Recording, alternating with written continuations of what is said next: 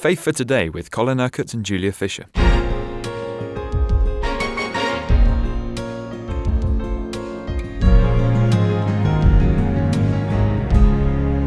This week we started a new series about the kingdom of God. And you said yesterday, Colin, that as Christians we are part of God's purpose of seeing his kingdom grow until Jesus returns a second time. So, in what way is the kingdom already established here on earth? Well, Jesus came with the gift of the kingdom. Now, that's the first thing that we have got to understand. Nobody can deserve to be part of the kingdom. Nobody can earn his way into the kingdom. No one could ever say that he deserved to be part of the kingdom because of what he or she has done. The kingdom is a gift. Jesus said to his disciples, Fear not, little flock, your Father has chosen to give you the kingdom. And so when a person is born again, when he has turned to the Lord Jesus Christ with repentance and faith, then he becomes part of the kingdom. God actually puts the kingdom of God within that person. Because Jesus also said to the disciples, the kingdom of God is not a place. It's not over here or over there. You can't say, you know, here is the kingdom, there is the kingdom. So, because the kingdom of God is within you. Uh, so, when you become a believer, the kingdom of God is actually placed within you. Now, many of the parables that Jesus used that we will be looking at in the coming days and weeks in much more detail, but many of these uh, are parables of growth about how the kingdom begins as a seed, like a mustard seed, smallest of all seeds, yet it grows to be a tree. But contained in the seed is the full life of the tree. So when a person becomes uh, a believer, when they're born again, God puts the seed of the kingdom into that person's life.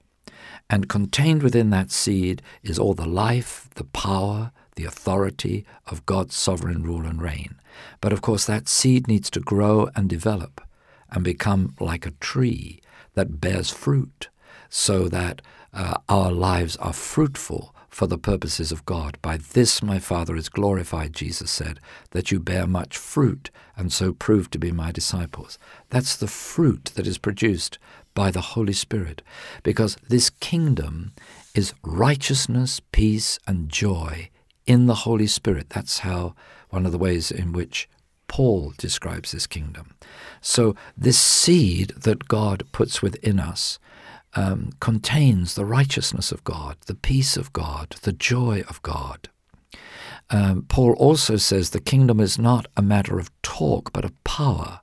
So that kingdom uh, contains the power of God.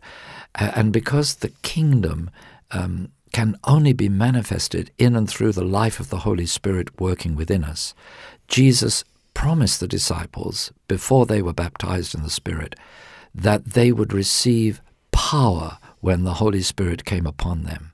So you see, contained in that seed that God puts within the believer is the righteousness of God, the peace of God, the joy of God, the power of God, the full life of God's heavenly kingdom um, because Jesus said, I have come that men may have life and have it in all its fullness.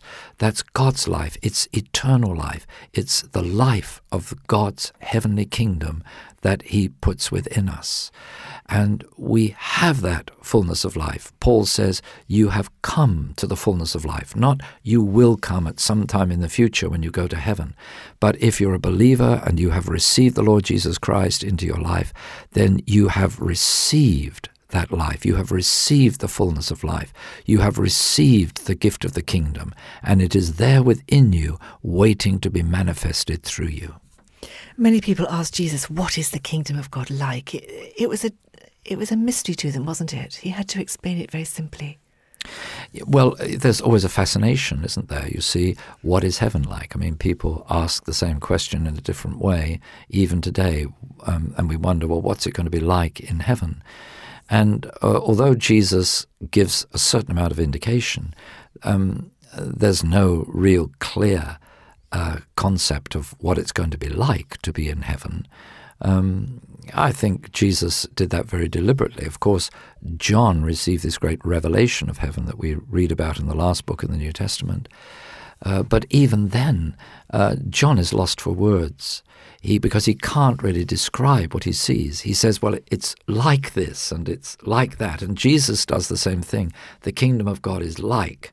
But when you say uh, something is like, uh, it means that you, you just cannot possibly describe the reality of it. And you're just looking for analogies to give some idea, some concept of, of what it is like. And so heaven itself is going to be so much greater and more wonderful than anything that even Jesus could describe.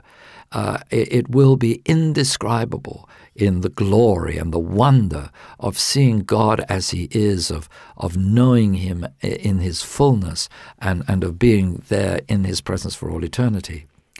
But what we need to focus on now is not what will heaven or our experience of heaven be like in the future, but in what way has the kingdom of God or the kingdom of heaven come already? In what way is that kingdom already established here on earth? What does it mean for us to be part of the kingdom? What does it mean to say that I have the kingdom of God within me? How can I live the life of the kingdom here on earth? These are the really pertinent questions. And as you mentioned in yesterday's programme, it's all part of what God is doing in the world today. It's the big picture, isn't it? It's the big picture, and yet the big picture is made up of multitudes of small parts. And each one who is a born again believer is one of those small parts. So the call of God upon every Christian, regardless of denomination or doctrine or anything, but God's call upon every believer is to live the life of the kingdom here on earth. And so we can begin to focus on what this really means by picking up those words that Jesus taught us to pray Our Father in heaven, hallowed be your name. Your kingdom come, your will be done on earth as it is in heaven. Where is the kingdom of God present on the earth now, or where is it visibly present? Wherever the will of God is being fulfilled and accomplished. Your kingdom come, your will be done. You see, Christ reigns and rules where his will is being outworked. He can't reign through sin. He can't reign through fear. He can't reign through sickness and affliction and other things that oppose the life of the kingdom. He can reign in people that are afflicted. But his sovereign rule and reign is expressed in overcoming these things. So when Jesus preached, he preached what we call the gospel, the good news. But what is that? It is the good news about the kingdom of God. You could say that every sermon Jesus preached was about the kingdom of God in some way or another, every time he preached. Uh, the Sermon on the Mount, for example, the kingdom of God is mentioned um, very rarely in the Beatitudes, uh, uh, in chapter 5, and then in chapter 6, seek first the kingdom of God and his righteousness, and everything else will be added to you. But in reality, the whole of the sermon, all three chapters, 5, 6, 7, of Matthew's Gospel are about the kingdom of God, what it means to live the life of the kingdom here on earth. And we see that to live that life is far more wonderful and actually far more demanding than it was to live under the law, which is why Jesus contrasted what was said under the law. You know, you have said, you have heard that it has been said, you shall not commit adultery, for example. Uh, but I say to, uh, to you, whoever looks at a woman lustfully has already committed adultery with her in his heart. In other words, uh, the sovereign rule and reign of God is not just expressed in what we do, but is expressed in what we think, in the attitudes we have, in the way we feel, and the way we relate. Uh, it encompasses the whole of life and every aspect of our being. Clearly, some people flourish more than others. I'm reminded of the parable of the sower, where some of the seed fell on good ground and some on poor ground. Is there that sense, Colin, that it's up to us as individuals to seek to live the kingdom life as best we can, but there are those who do struggle on the way? Uh, yes, and Jesus was well aware of this. I mean, you see the struggle uh, in his own ministry because he suffered continual opposition and persecution. And the interesting thing was that the persecution came not really from the world, but from the religious leaders of the time. Uh, and that was because they had no concept, no understanding uh, of the way in which Jesus was establishing the kingdom uh, through what he was doing. They, they, they, would, they were clueless, to be honest. And of course, the, the same thing can be true today, that there are many religious leaders who have no real understanding and concept of the kingdom of God. They never preach about the kingdom, never teach about the kingdom. They don't show people how to live the life of the kingdom. They don't know how to exercise the authority and the power of the kingdom. So they have a form of godliness but without the power. That's what the scripture says. But you see, wherever the kingdom of God is present, in reality, then the power of God is present in reality. Because the kingdom of God is not a matter of talk, but of power. So religious people can actually um, engage in a lot of talk, but you will see very little power.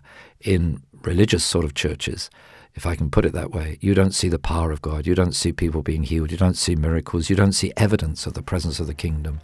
All you get is talk. You've been listening to Faith for Today, presented by Julia Fisher. This program is sponsored by Kingdom Faith. For further information, visit our website, kingdomfaith.com.